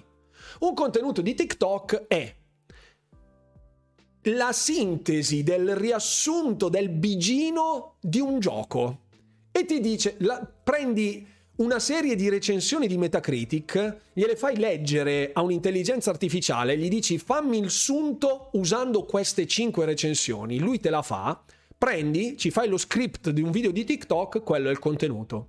La sintesi della sintesi della sintesi. Ma davvero quella super sintesi, quella micropillola di gaming ultra surrogata ha il sapore del gioco che ti aspettavi. No! E quindi te ne mangi un miliardo di quelle pillole, vedi un miliardo di video su TikTok, gli short di YouTube, chi per esso, ti rimbambisci di milioni di contenuti, sai poco di un botto di roba e ha il sapore del nulla. Quindi questa roba per me è triste motivo per il quale io non faccio gli short. Quindi questo è un po' è esattamente il motivo per il quale io sto alla larga da quella roba lì. Ecco. Non si può, non si può percepire il lavoro dietro un contenuto surrogandolo in 30 secondi, ok? È svilente per chi lo fa con passione e dovizia di particolari di ricerca, di analisi. È svilente e così si massacrano con l'accetta le informazioni, togliendo tutto il contorno, togliendo tutto il contesto, resta una news che in 10 secondi poi finisce con uno swipe. È triste, è triste. E come dico io, se non sei la soluzione, probabilmente sei parte del problema. Ecco, quindi questo è il motivo per cui io non faccio quella roba lì. esatto. In Resident Evil 4 c'è un trucco che non stava nell'originale. Se spari alla campana, salti lo scudo. L'ho letta questa roba, Matteo, l'ho letta. Buonasera Nomad. I recensori italiani al 99% sono degli scoreggioni. Benissimo. Salutiamo chi ha problema di meteorismo per non dire che siano inutili. Eh, non lo so, non lo so, dipende. Io le testate italiane le bazzico davvero molto poco perché il trend italiano è novella 2000. Per trovare le informazioni solitamente mi rivolgo a Twitter estero e solo da determinate fonti. Con l'avvento del Game Pass o servizio in abbonamento serve ancora la recensione, lo scarichi oppure lo provi in cloud e giudichi tu. Sui titoli di Game Pass, infatti, secondo me il migliore, miglior modo è provarli. Scarichi, giochi, buonanotte. Ti piace? Bene, non ti piace? Male. Con un certo metodo però, non 10 secondi, ah, schifo, ma impostarsi un timer. Ci gioco due ore, un'ora e mezza, leggendo bene, tanto adesso non è che ne escono a carriolate di giochi su Game Pass. Ci gioco un'ora, grazie tipi licenza per l'abbonamento, grazie infinite. Eh, ci giochi un'ora e poi valuti. Hai buttato un'ora? Va bene, chi se ne frega. Però piuttosto che buttare un'ora a leggere recensioni di altri per poi farti un'idea magari completamente sbagliata, penso sia molto meglio investirli all'atto pratico giocando.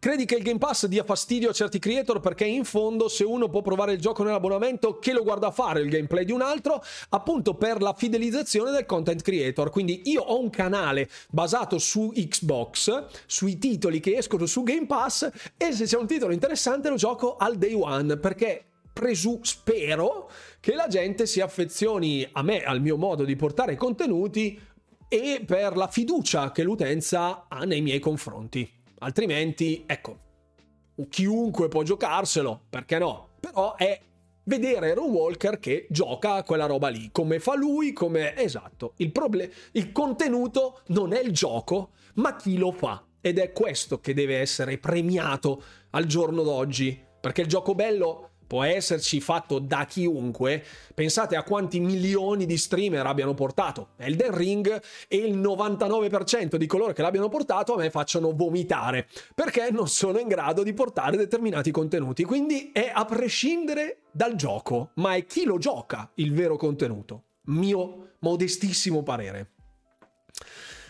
Alcuni neanche lo finiscono, giocano qualche ora e poi lo recensiscono. Ecco, ed è l'esatto motivo, Tonyzone, per cui alcuni dei miei contenuti li chiamo la mia opinione e nel caso in cui non lo finisca lo dico apertamente. Del tipo, questa è la mia opinione di un contenuto a pagamento, l'ho giocato 15 ore, non sono arrivato alla fine perché non ho tempo meccanico non facendolo di lavoro, non ho tempo per finire tutto, calcolando che ho tutte le video, video di news, le live, eccetera, eccetera. Dopo 15 ore di gioco, questo è il mio parere, per farmi chiaramente un'idea, ovvio. Se invece lo finisco, dico l'ho finito e questo è il mio parere. Nana, perfetto, e non Nana, perfetto. Il succo per Nero dalla recensione, ma chi la fa? Ho imparato certi recensori sono più in linea con i miei gusti, altri meno, giustissimo. Buonasera Sima, stai calma. Con Elden Ring se lo portavi facevi il devasto. Eh, buonasera Cap, buonasera Fabio, ciao, buonasera e benvenuto. Mighty Doom, droga totale? Assolutamente sì. Basta vedere la quantità di short che anche gli youtuber fanno, cosa che io evito accuratamente. Purtroppo il format TikTok ha fatto trend. Sì, purtroppo sì. Buonasera Nectoras, buonasera Fried Funk. Ivan è chiuso su Resident Evil 4 dal 24, esatto, un abbraccio a Ivan. Per essere così giovane è una maturità intellettuale, una padrinanza linguistica da anziano. Grazie. È strano come la parola anziano all'interno di un periodo molto articolato e molto così barocco, ecco, è piacevole, sia piacevole. Mi ritrovo d'accordo sui tuoi concetti, grazie Paolo Chi, mi fa piacere. A mio avviso il più grande problema che abbiamo da qualche anno è l'eccessivo hype che creano attorno ai giochi. A mio modo di vedere si crea più aspettativa dall'arrivo del gioco rispetto al gioco stesso, che più delle volte giochi 10 minuti e poi lasci nel dimenticatoio. Ed è l'esatto motivo per il quale, anche di contro a questa cosa, determinati contenuti raffazzonati, basati sul niente, ma sul niente cosmico, distruggano i giochi ben prima del loro rilascio. Che è un po' il rovescio della medaglia, no? Troppo hype e poi magari ti trovi in mano una fetecchia perché quell'hype è stato profumatamente pagato, mentre dall'altra parte i titoli che non vogliono essere profumatamente sponsorizzati o non possono, banalmente, finiscono vittima un po' della console war, un po' della disinformazione e escono in sordina, finiscono dimenticati per poi magari due anni dopo venire incensati dal pubblico, magari dopo diventano cult. Ecco, e quella roba qua è tristissima, super triste. Se devo vedere un fondoschiena non serve un'ora, bastano pochi secondi su TikTok. Sì, ci sono degli sono altri siti che forniscono contenuti di ben maggiore qualità e di ben maggior eh, rilievo, contenuto, ecco, senza per forza andare a rifarsi gli occhi su gente che non sai nemmeno se sia maggiorenne o no. Facciamoci anche una domanda su questa cosa. Sono padre di due figlie, quindi comincio a preoccuparmi. Ultimamente ho rivalutato molto Novella 2000 guardando una certa stampa contemporanea. Bravo, Fright Funk. Purtroppo c'è gente che segue 200 cose e poi finiscono che non vedono nulla. Con gli short li vedono eh, lì ho una persona fa pulizia o usa gli RSS, lo so, però non sono proprio così accessible. Buonasera Leopold, ciao carissimo. Sono affezionato ai contenuti di Roomwalker perché ha dei bei capelli. Grazie. Il contenuto è indifferente, grazie Nico, molto gentile. Ho una cura particolare per i miei capelli, li ungo con la sugna. Non è vero. Non è vero assolutamente. Fare i punti con un account familiare e farsi regalare un gioco dalla pagina Xbox si può fare? Eh, non lo so. Forse una volta. Poi col metodo di pagamento, mm, non lo so. Io proprio grazie a gente come Runa ho imparato ad approfondire i titoli, appassionarmi a nuove categorie di giochi, in un certo senso è istruttivo e gratificante. Gli short e la loro superficialità proprio non mi vanno a genio invece. Eh, lo so, purtroppo è un trend brutto, è un trend brutto secondo me, si perde parte del contesto. Scusate se abbandono presto, ma domattina sveglia alle 5 per il lavoro. Ah, buon lavoro per domani, Pablo. Buon proseguimento. Buonanotte a te, carissimo. Hi-Fi Rush ha fatto il contrario ed ha funzionato alla grande, è vero, Kite Pedro? Assolutamente sì. La sugna cos'è? È, grasso, è un grasso animale, ora mi sembra che sia un grasso d'anatra o un grasso d'oca, ora non ricordo, comunque di volatili se non mi ricordo male. Cosa ne pensate dell'abbandono di Mikami? È arrivato alla pensione il buon, il buon Shinji, che nonostante sembri sempre così elegante, eh, c'ha anche la sua età, insomma i 60 sono rintoccati da un bel po' e non tutti hanno il sistema pensionistico italiano che ti costringe a lavorare fino al giorno prima di essere interrato sotto sei piedi di terra con sopra un bel cipresso. Ecco. Hype tipo cyberpunk che poi è imploso nei primi mesi. E anche quella roba lì lì poi c'era una mancanza di informazione di trasparenza da parte dei developer. Lì non è problema della stampa perché alcuni della stampa eh, italiana nello specifico che mi erano stati sottoposti da vari utenti avevano evidenziato come ci fosse un problema di consegna del contenuto da parte di CD Projekt Red, quindi la trappola era stata tesa in maniera adeguata, mentre all'estero, ecco sì, un po' è stato fatto un po' malino. Per sugna si intende il grasso che deriva ah, dalle viscere del maiale, ok. S- soprattutto nella zona renale. Perfetto, molto bene. Io nemmeno ce l'ho TikTok, già solo l'idea dei video brevi mi fa venire l'orticaria. Ma io guardo tipo degli sketch comici di riassunti di stand-up comedian, specialmente americani, tipo David Chappelle, George Carlin e eh, Bill Hicks, eh, compagnia di un, certo, di un certo spessore, ecco, fra moderno e non moderno. E mm, esattamente io quello che seguo di quei contenuti lì è quello, cioè la barzelletta, la gag. Quello sì, 30 secondi per me funzionano per strapparmi una risata. Stop. Siungia, ok, perfetto. Almeno qualche altra esclusiva di spessore, ora che fa parte da Microsoft, l'avrei fatta fare. Ma chi ha Mikami? E cavoli, lì il team che c'è dietro comunque è stato addestrato adeguatamente nel corso degli anni, proprio a detta dello stesso Mikami, che ha sostanzialmente supervisionato gli ultimi giochi usciti presso Tango Gameworks. L'ultimo che ha fatto lui come director è stato di Evil Within 1, perché già di Evil Within 2 non era stato fatto da Mikami, tantomeno, ehm, tantomeno poi, eh, caspita, tantomeno Ghostwire Tokyo, tantomeno Ghostwire Tokyo. Secondo me uno dei problemi principali di Cyberpunk è stato che necessitasse di più run per capire che le scelte ruolistiche fossero quasi inesistenti. Sì, ricordo qualche content creator italiano che incensava la rigiocabilità e il suo aspetto super RPG, cosa che poi si è rivelata essere sbagliata. Tempo ben superiore a quello dedicatogli dai decensori. Sì, senza entrare nel merito dei bug e degli errori tecnici, assolutamente sì. Eh, fai la tier list visto che i primi tre mesi sono andati? Certo che la facciamo, è già qua in canna. È già qua in canna, Matteo. È già qua la tier list del Game Pass. Guarda, guarda se ti dico boiate. Guarda che è qua. Guarda. Hai visto? E qua c'ho anche la vecchia tier list di gennaio dell'anno scorso. Ecco, con il mio faccione, ben poco mi metto nella stessa posizione. E così almeno dopo ce, la, dopo ce la vediamo, dopo ce la vediamo. Finisco, finisco. Minecraft uscirà anche su PlayStation e Nintendo, non è esclusiva. Sì, sì, sì, sì, sì, sì. Tutto D e via imparzialità. No, assolutamente no. No, no, no, no. No, assolutamente no. Allora, prima andiamo avanti ancora un ciapellino, dai, andiamo avanti ancora un ciapellino che dobbiamo parlare ancora di due cosine.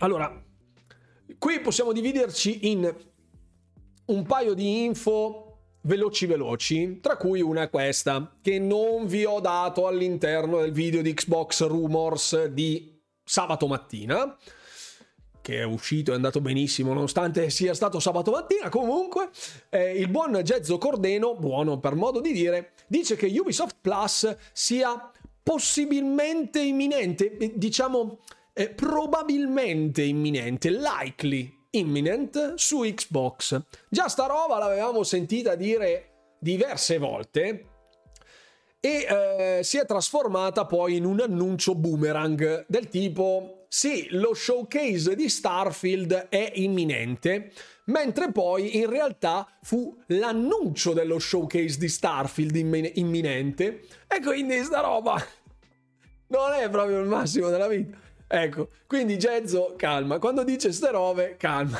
Contiamo fino a 8000, poi con calma ci arriviamo. Tante, sì, fa, Jubilol, esatto, anche.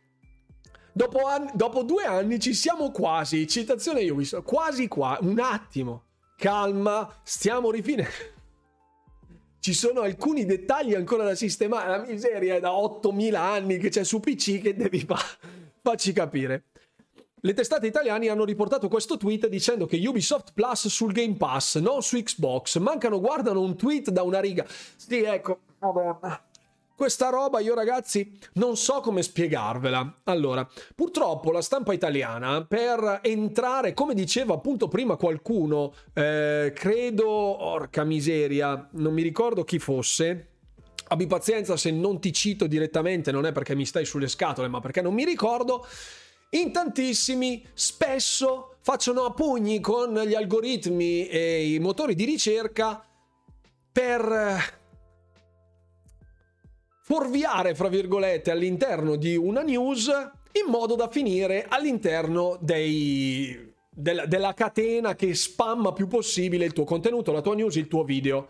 Se in un video di Xbox non scrivi Game Pass, fai la metà delle views perché di Xbox in Italia se ne battono tutti la ciolla, eh, così per dirla in una maniera elegante, eh, nonostante appunto ci siano moltissime persone all'interno dell'ecosistema, ma perché se scrivi Game Pass attiri anche altre persone all'interno, a parte il mercato PC in generale, dove c'è PC Game Pass e quindi ci può stare, ma anche un po' tutti quelli che rosicano duro perché Game Pass è un servizio di un certo tipo, un servizio di abbonamento di una certa fattura, con un catalogo sicuramente importante, la cui esclusività Day One fa gola a moltissimi, giustamente.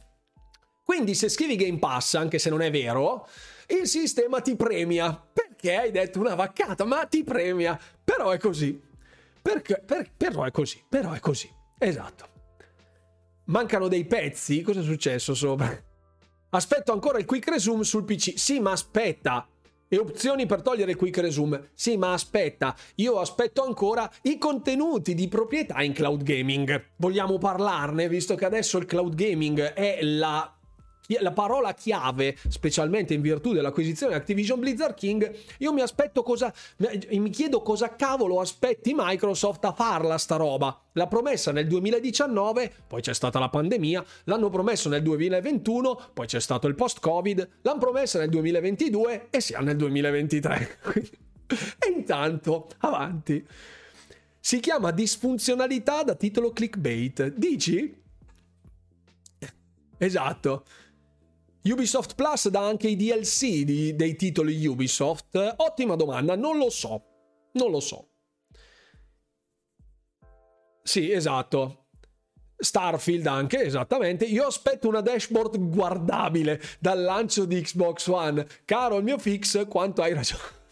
quanto hai ragione. Eh, nel 2022 c'è stata la guerra, giustamente, BD ma è giusto, giusto. Ecco, quindi di sta roba, qualsiasi cosa leggiate in giro, prendetene la metà della metà della metà della metà. Esatto. Come diceva Frodo, eh, Bilbo Baggins. Ecco. Aspetto i giochi, Xbox has no game. Giustamente. Giustamente. Comunque, ecco, anche le tile della dashboard, cambiatele per pietà. Grazie, dateci qualcos'altro di diverso. Ora una piccola notizia nel caso in cui tutti voi siate degli amanti eh, di... Eccolo, l'ho appena detto. Microsoft chiude l'emulazione su Xbox Series X ed S. Non tutta l'emulazione, cioè tutte, tutti gli emulatori che si potevano caricare su Xbox Series S e che potevano essere lanciati nonostante non si fosse nella dev mode, quindi una modalità alla quale si può accedere tramite un pagamento una tantum, è stata chiusa questa modalità, proprio giù la serranda. Basta, in retail. Esatto. In developer mode vanno lo stesso. Assolutamente sì, però c'hai da pagare la developer mode, che comunque credo sia una roba tipo 10 euro, una roba, una roba simile se non ricordo male. Eh, magari il buon fix può aggiornarci sul prezzo corrente della dev mode di Xbox. 20 dollari 20 dollari perfetto. Modalità che io non ho pagato perché era in free giveaway. Benissimo a quanto pare la colpa non è di Nintendo, è una scelta di Microsoft stessa. Esatto, è una scelta di Microsoft stessa. La chiusura di Nintendo era stata data come ipotesi, perché ovviamente quando si parla di emulazione, il connubio emulatori più Nintendo è un evergreen, insomma, quindi potrebbe essere sbagliata dovrebbe essere stata proprio una scelta di Microsoft quella di non lasciare più disponibili determinati contenuti, ma paywallarli, chiuderli dietro un muro a pagamento. 20 dollari, sbloccate la dev mode e fate quel cavolo che vi pare. Vabbè, anche se fosse Nintendo non credo lo direbbero apertamente. Esattamente, anche perché potrebbe essere chiaramente una strategia di mercato per non far riversare eh, fiotti di persone sui forum di Nintendo piangendo che Nintendo sia money grabber. Lo sappiamo benissimo da tempo, anche se non andate sui forum di Nintendo. Dopo il bat segnale c'è il Nintendo segnale che segnala ogni IP di Nintendo emulata da qualche parte, quindi si vede la, la grande N proiettata nel cielo sulle nubi non di Gotham City ma di una città X, quando qualcuno si azzarda a fare partire un emulatore. Ok, ecco sì, ma sta cosa che Jap... Mi, qualcuno mi spiega perché un bot indichi Jap come parola bannata? Non lo so, non so perché lo fa il bot di Streamlabs, non ne ho la minima idea, non si sa. Oltre 50 euro non scendono, assolutamente no, ma guarda, se cadessero da un camion, anche chi li raccoglie per terra te le fa pagare almeno 50 euro. È offensivo in America? Jap è offensivo in America, sta cosa non la sapevo. Arriva Mario mascherato in rosso e temena. Ecco, a posto.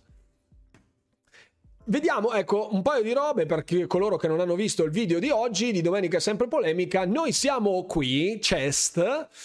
Il lancio di Ghostwire Tokyo sarà alle 2 di notte. Non lo giocheremo ovviamente alle 2 di notte, lo giocheremo però sicuramente anche in live, perché ci mancherebbe altro, visto che è un first party che arriva su Xbox e questa è la casa di Xbox, almeno su Twitch per quanto mi riguarda, anche su YouTube. Comunque, grazie a tutti coloro che hanno aiutato a crescere il canale, specialmente in quest'ultimo periodo. E non ci sarà Prelude che uscirà, che, che, è gratuito, ma c'è solo su PS5 e su PS4, PS5 e su PC.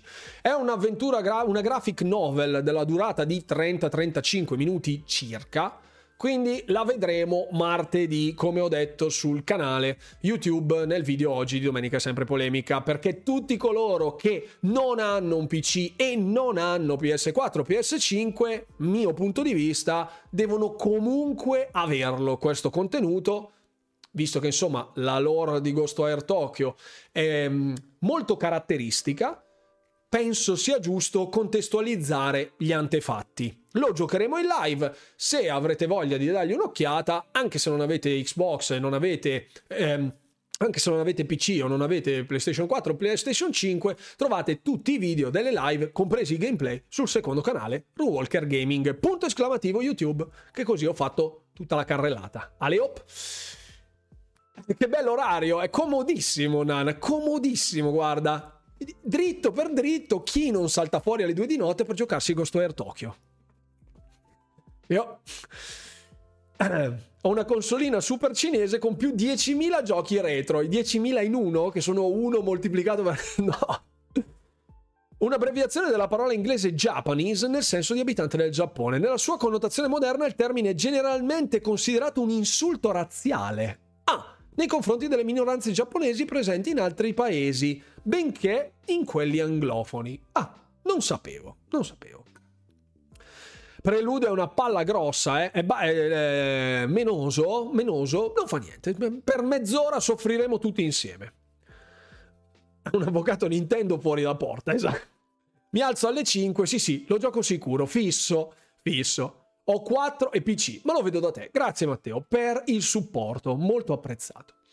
Ecco, eh, guardiamo il video di Redfall, guardiamo il trailerino di Redfall e poi facciamo la tier list del primo quarto di Game Pass. Ok? Guardiamo il trailerino, fermiamo musichina.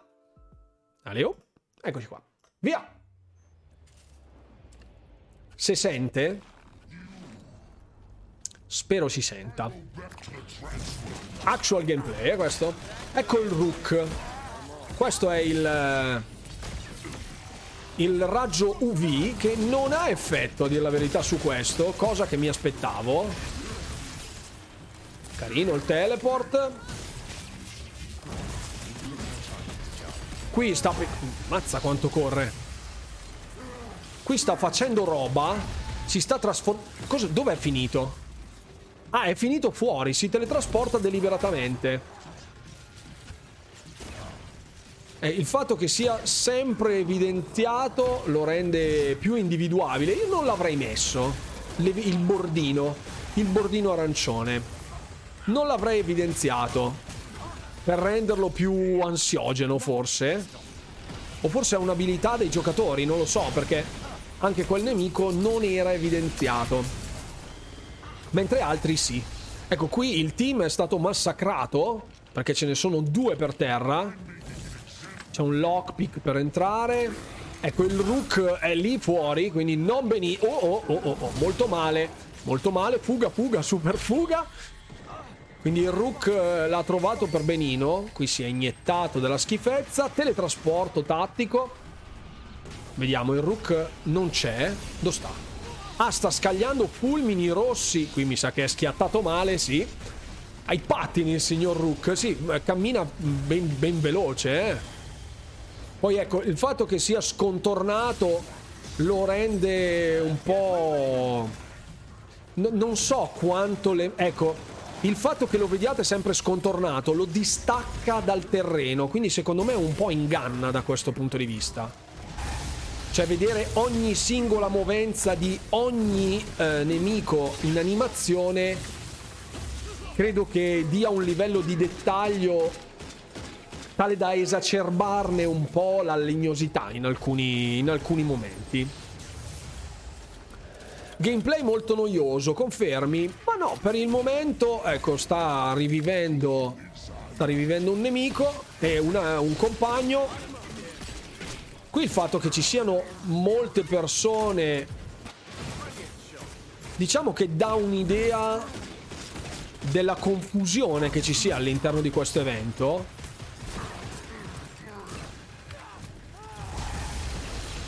Qui fa tutta una serie, fa tutto un moveset. Qui possiamo ucciderlo. Ma... Ma... Hmm. C'è qualcosa... Miseria, ha trovato pure il leggendario, complimenti. Ha qualcosa che non mi convince, ma più a livello di interfaccia, a dire la verità, che a livello di gameplay. Gli elementi a schermo, secondo me, sono disturbanti. Allora, a parte il nome dei giocatori, cioè tutti questi danni che vengono mostrati a schermo, più la barra della vita sulla testa, più il fatto che sia scontornato in arancione, toglie parte dell'immersività, secondo me. Lo rende più... non lo so, troppo... Non lo so, non lo so. Lo ritaglia troppo. Non... Ad esempio anche lì che andava a fuoco la roba è una cosa carina, qui ci sono delle lampade ultraviolette che quindi contraddistinguono determinate safe zone, secondo me è ben fatto. Il fatto di vedere un botto di altri elementi a schermo un po' mi urta. Mm. Cioè, allora, a livello di gameplay mi piace quello che ho visto. Alcune cose proprio dell'interfaccia lo... Mm, lo rendono non così elegante, tolgono parte dell'immersività secondo me. Cioè, vedete, ecco, questo è arrivato di corsa, il fatto che adesso è entrato, noi adesso usciamo, vedete ci sono tutti quegli elementi lì a schermo che ti sparano, tutti gli altri nemici che ti sparano, distoglie un po', la, cioè ti fa mettere l'occhio, concentrare solo su quella roba lì e secondo me rovina parte dell'esperienza l'avrei reso più, cioè con meno roba a schermo. Poi mi rendo conto che magari per meccaniche di gioco a me oscure. Ecco, in questo momento, vedete, qui arriviamo. Qui il Rook è lì. Lo vediamo che è lui, perché è grande come la montagna. Quindi difficile non vederlo. Vedete che già qui abbiamo eh, il focus su un giocatore che dovrebbe essere questo qui, presumo sia il capitano della squadra, non lo so. Qui ci sono altri due punti di interesse. Cioè, se lo vedete questo pure scontornato in rosso, come era in alcune sequenze precedenti, è troppo visibile, no? In, in un'ambientazione simile horror magari l'avrei tolto, lasciato nudo e crudo. Ecco, vedete quanta roba c'è a schermo. Io l'avrei pulito un po'. Poi certo, ovviamente non avendolo giocato non posso sapere se tutta la roba che c'è a schermo sia valida. Però vedete, qui ci sono dei punti di domanda, qua c'è un point of interest, eh, qua è completamente evidenziato. C'è tanta roba a schermo, forse troppa. Non lo so. A livello di interfaccia l'avrei pulita un po'. Ecco, però a livello di gameplay non mi sembra affatto male. Cioè, capisci che il nemico è pericoloso, capisci che è super veloce, capisci che ci sia un botto di altra gente pronta a farti la buccia e un sacco di elementi anche eh, ambientali fra questi fulmini, il fuoco e le lampade, eccetera, eccetera, che aiutano aiutano nell'immersività. Alcune cose invece la tolgono completamente. Ecco, quando ti arriva così alle spalle, un po' te la fai in mano, no? Io non ho letto pareri, eccetera, eccetera, lo sto guardando per la seconda volta insieme a voi in questo momento.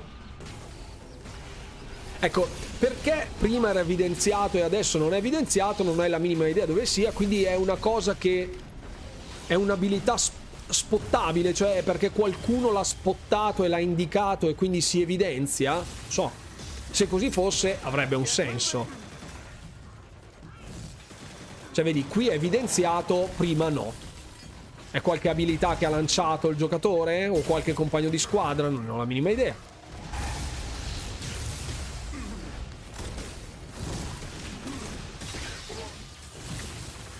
Cioè, è bello, è bello capone, cosa che mi piace particolarmente.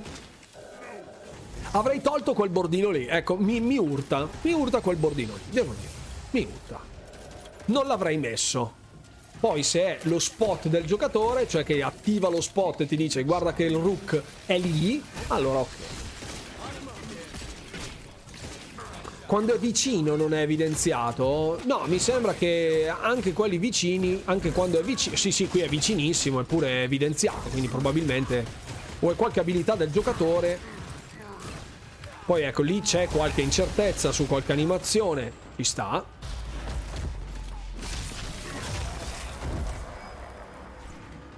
Poi ripeto, allora, possiamo fare critiche finché vogliamo, parte non sappiamo mai sempre se sia una beta, se sia un contenuto vecchio, che ne so, in qualsiasi caso.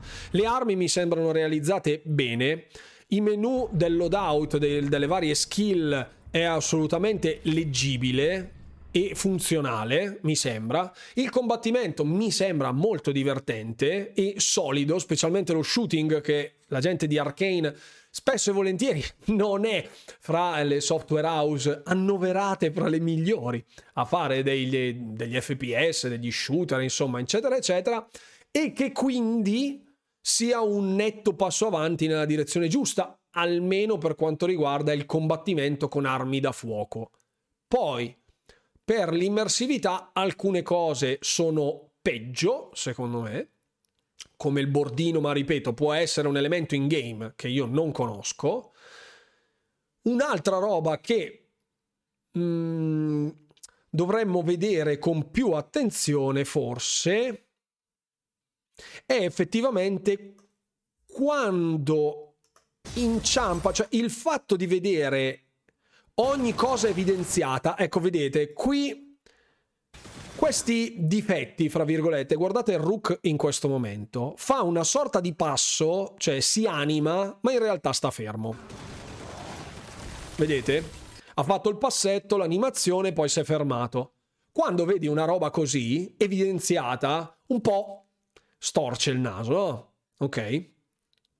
Da un punto di vista però di gameplay, ricordiamoci che non è in single player quindi qualsiasi interruzione magari dell'animazione, qualsiasi cambio di rotta, qualsiasi inciampo del, del Rook in questo momento può essere legato anche ad altri elementi di gameplay dove può, essere, può venire sollecitato da azioni esterne, azioni di altri giocatori, cioè non è un'esperienza single player dove il nemico, il mob deve fare quella roba lì e deve misurarsi solo con te, ma anche con altri elementi, con altre persone che possono attivare diverse abilità, posizionarsi in maniera strana, eccetera, eccetera. Quindi non mi sento di condannarlo per delle animazioni che sono visibili specialmente perché evidenziate da quel bordino lì. Ecco. Ecco, vedete, anche qui, qui va dietro la porta, fa un sor- una sorta di entrata e la cicca, vedete, fa dentro e fuori? È perché qualcuno gli ha sparato qualcosa? Non lo so. Tipo ad esempio qui sul teletrasporto era molto carino. È fatto benissimo, cioè è andato a uccidere un giocatore teletrasportandosi. Il che è flawless, è fatto bene, quell'animazione lì è fatta bene. Su altre... Beh, sembra inciampare, ma ripeto, ci sono tantissimi elementi che possono andare a disturbare la scena, disturbare l'intelligenza artificiale del nemico. Ecco qui vedete, lì è stunnato, sta lì a pigliare le botte. Ah no, ecco, era la alle prese con un altro giocatore là dietro, credo.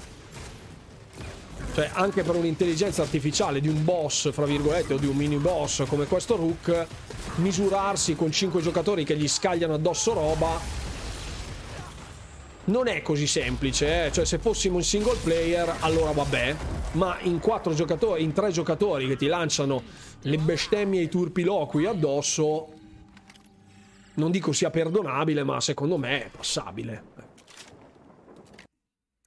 Mio parere, eh? Vediamo. Tocca provarlo, anche se vederlo così non mi fa impazzire. De gustibus, ovviamente. In effetti nel gameplay trailer dai mesi scorsi non ci sono quei numerini contro i boss. Ecco, po- credo non si possano disattivare, devono rivolgersi ad un pubblico più ampio dei soliti affezionati ad Arkane. Ed è giusto il fatto che Massimo, Massimo dica questa cosa, è chiaro di come Arkane Secondo me si sia rotta, fra virgolette, un po' del discorso dell'autorialità dei suoi titoli, che debba essere decriptata e decifrata, ma che voglia ambire a un pubblico più ampio. Quindi alcune cose, secondo me, de- debba per forza lasciarle per strada, specie in un titolo multiplayer.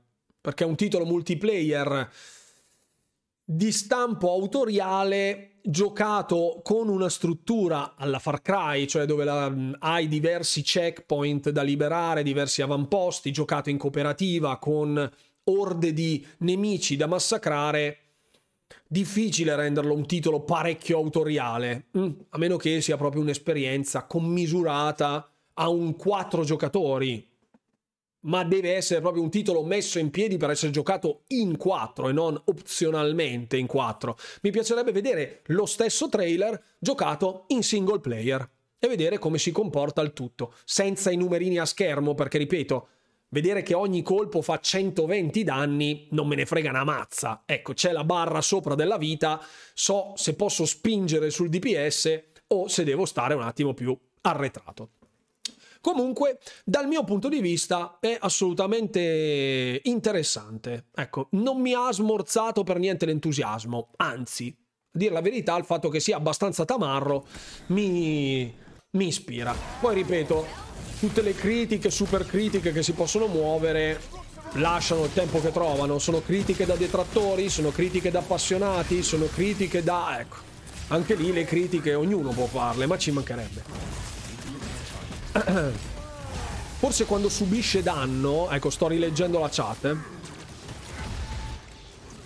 il tempo che lo giochiamo ci facciamo l'abitudine, se ci piace il gioco il resto passa in secondo piano. Vero anche quello, Domenico. Un sacco di giochi hanno un'interfaccia molto particolare ai quali poi ci si abitua anche abbastanza velocemente.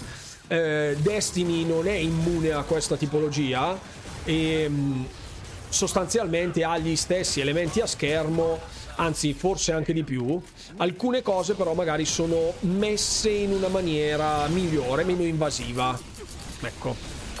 Forse è solo questione di calibrazione un po' del, dell'interfaccia in generale, ecco, magari qualche dettaglio può fare la differenza. Tipo io della bussola sopra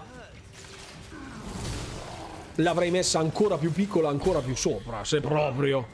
Cioè, non essendoci una minimap per orientarti, devi usare per forza una bussola, l'avrei fatta più piccolina, più sopra. Però magari fu- ha una funzione, ecco, adesso vedo è diventata gialla, prima era bianca, vorrà dire qualcosa, qui è spenta, qualcosa vorrà dire. Sono tanti piccoli elementi che varia in base al gusto di ciascuno. Ecco, qualcosa io l'avrei modificato, ma il gameplay mi sembra divertente per la tipologia di gioco che vuole essere. Ecco. La gente sta criticando davvero la qualsiasi, questo senz'altro. Senz'altro. Da sto trailer lato, vec- lato tecnico pare più vecchio di Prey. Ma ripeto, Prey è anche un'esperienza single player, quindi non lo so. Ah, ma proprio da un punto di vista estetico, dici? No, da un punto di vista estetico no. Essendo pure in open world o, o, cioè con tutta la roba che c'è a schermo, più i quattro giocatori, sistema di illuminazione, di riflessi, i fulmini, il fuoco, le ombre comunque della luce naturale, interni ed esterni, a mio, a mio gusto sono molto interessanti, anche le ombre comunque che si stagliano sul terreno sono ben fatte. No, dopo, se parliamo di immersività, chiaramente Prey è un'altra roba. Cioè, immedesimato all'interno di un gioco single player è diverso rispetto a in open world con altri tre che lanciano le madonne addosso a sto Rook, no? Mio parere. Uh, gli effetti non mi piacciono per nulla, tipo i fulmini rossi. Hanno quel glow rosso che sembra essere appiccicato lì. Il glow rosso, ma forse ma mi sembra lo stesso glow del blu, francamente. Qui c'era una... Ecco, vedete? Qui c'è lo stesso... C'è un glow blu dei fulmini che probabilmente dei raggi ultravioletti che vengono proiettati. Anzi, se ci fate caso in questo frame il glow blu dei fulmini, dei raggi ultravioletti rispetto al glow, alla brillantezza, diciamo, eh, del fulmine rosso che cade dal cielo è molto più violento all'occhio quello blu di quello rosso. Cioè, i fulmini che ci sono là in, in lontananza rossi sono quasi insignificanti rispetto a quelli blu. Cioè, quelli blu sono proprio una mazzata, forse perché tutto l'ambiente di gioco è sul rossiccio, visto che siamo al tramonto. Quindi probabilmente quello blu risalta particolarmente. Però vedi, quello, quello blu è proprio... Matta se è blu. cioè, anche, ecco, questa scena... Un po', ecco... Ecco, questa roba... Questa riflessione. Ecco, ringrazio Lace. Secondo me percepiamo strano il tutto per il connubio dei colori. In Destiny, specialmente in Destiny, ci sono degli ambienti dove tante animazioni, tante illuminazioni eh, fra esplosioni di fuoco, verdi, blu, eccetera, eccetera, sono a sfondo grigio o in ambienti da una palette molto scarica, fra virgolette, di colori, con fondali molto scarichi, mentre qui gio- si gioca tantissimo proprio sul contrasto di colore. Quindi su un giallo arancione il colore peggiore in assoluto che puoi mettere è l'azzurro, quindi è là nelle, in faccia ti arrivano quelle robe blu. Ecco, quindi può essere anche che sia urti un po' il contrasto dei colori. No? Come Prey lo consigliate tutta la vita, però chiaramente devono, devono, devono, piacerti un determinato tipo di esperienze. Non è proprio un gioco nazionale popolare, ma secondo me molto valido e che ti consiglio di recuperare perché tanto è sul Game Pass. Ok. Eh, comunque la gente sta criticando. Ok, va bene, bisogna provarlo sicuramente. Questo senz'altro, cara Mim. Ulong, Atomic Heart, Ghost of Tokyo, Minecraft Legends, Redfall, che palle sto Game Pass, vabbè questo è un altro discorso. Critica specialmente ora che è saltata fuori la news che il gioco era in cantiere, era anche per PlayStation. Sì, ne abbiamo parlato in merito a questa cosa. Erveo Smithy poteva risparmiarsela francamente, però ripeto, cioè a me personalmente che dovesse uscire anche o meno su PlayStation non me ne frega niente. Il fatto che questa polemica sia nata esaltando, fra virgolette, il fatto che non sia più disponibile su PlayStation, nonostante qualcosa in cantiere ci fosse, lascia un po' il tempo che trova, cioè fare per forza le pulci a una roba che sai avresti potuto giocare, ma in realtà non puoi più, diventa un po' sport olimpico. Quindi vediamo le critiche come esaltate anche per questo risentimento. Quindi ecco, da lì poi si può fare anche una media, no? Volendo. Eh, sarà meglio regolare correttamente i colori per non trovare dei rossi sparati, altrimenti addio diottrie, esatto, anche quello. Sinceramente non sembra per nulla un titolo tecnicamente avanzato, tutto lì, vero, alcune cose sono carine, altre le trovo terribili, per carità Fix, assolutamente, poi ripeto, ehm, De Gustibus io sinceramente da un punto di vista di realizzazione tecnica non mi sembra di vedere delle robe abominevoli. Mm, se non ripeto alcune meccaniche di gameplay e alcune cose nella user experience in generale. Poi non provando con mano ci troviamo un prodotto giocato da un altro senza il feeling di ciò che stai facendo.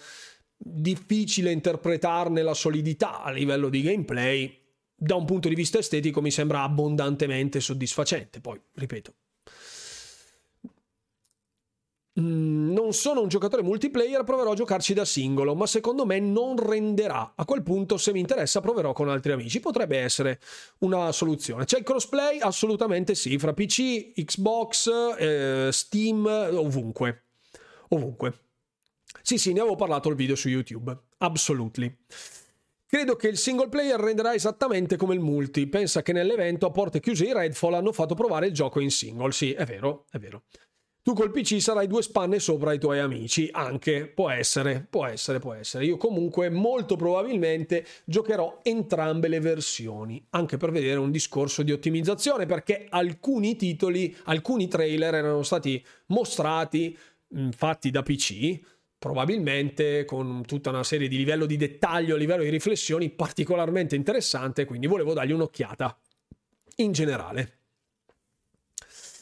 Magari per onestà si mette col pad, sì, vabbè, può essere, può essere. Poi Gimone ho provato Doom Eternal col, col pad, mai più. Eh vabbè, Lace, io l'ho finito tranquillamente Doom Eternal col pad, anzi, lo, lo prendo come spunto per migliorare la mia incapacità al pad. Ecco. È la stessa storia di sempre, un gioco criticato eccessivamente, ma che ancora pochi hanno provato con mano. Ripeto, critiche esasperate solo perché sarà esclusiva. Può essere, può essere. Al di là di tutto, io voglio l'abbonamento Family. Esatto. Ripartiamo allora dopo aver visto questo trailer, che secondo me non può muovere più di tante critiche personalmente. Eh, già non so mirare col mouse, figuriamo col pad, ma no, no, dai, dai, dai, su, su, su, su. su.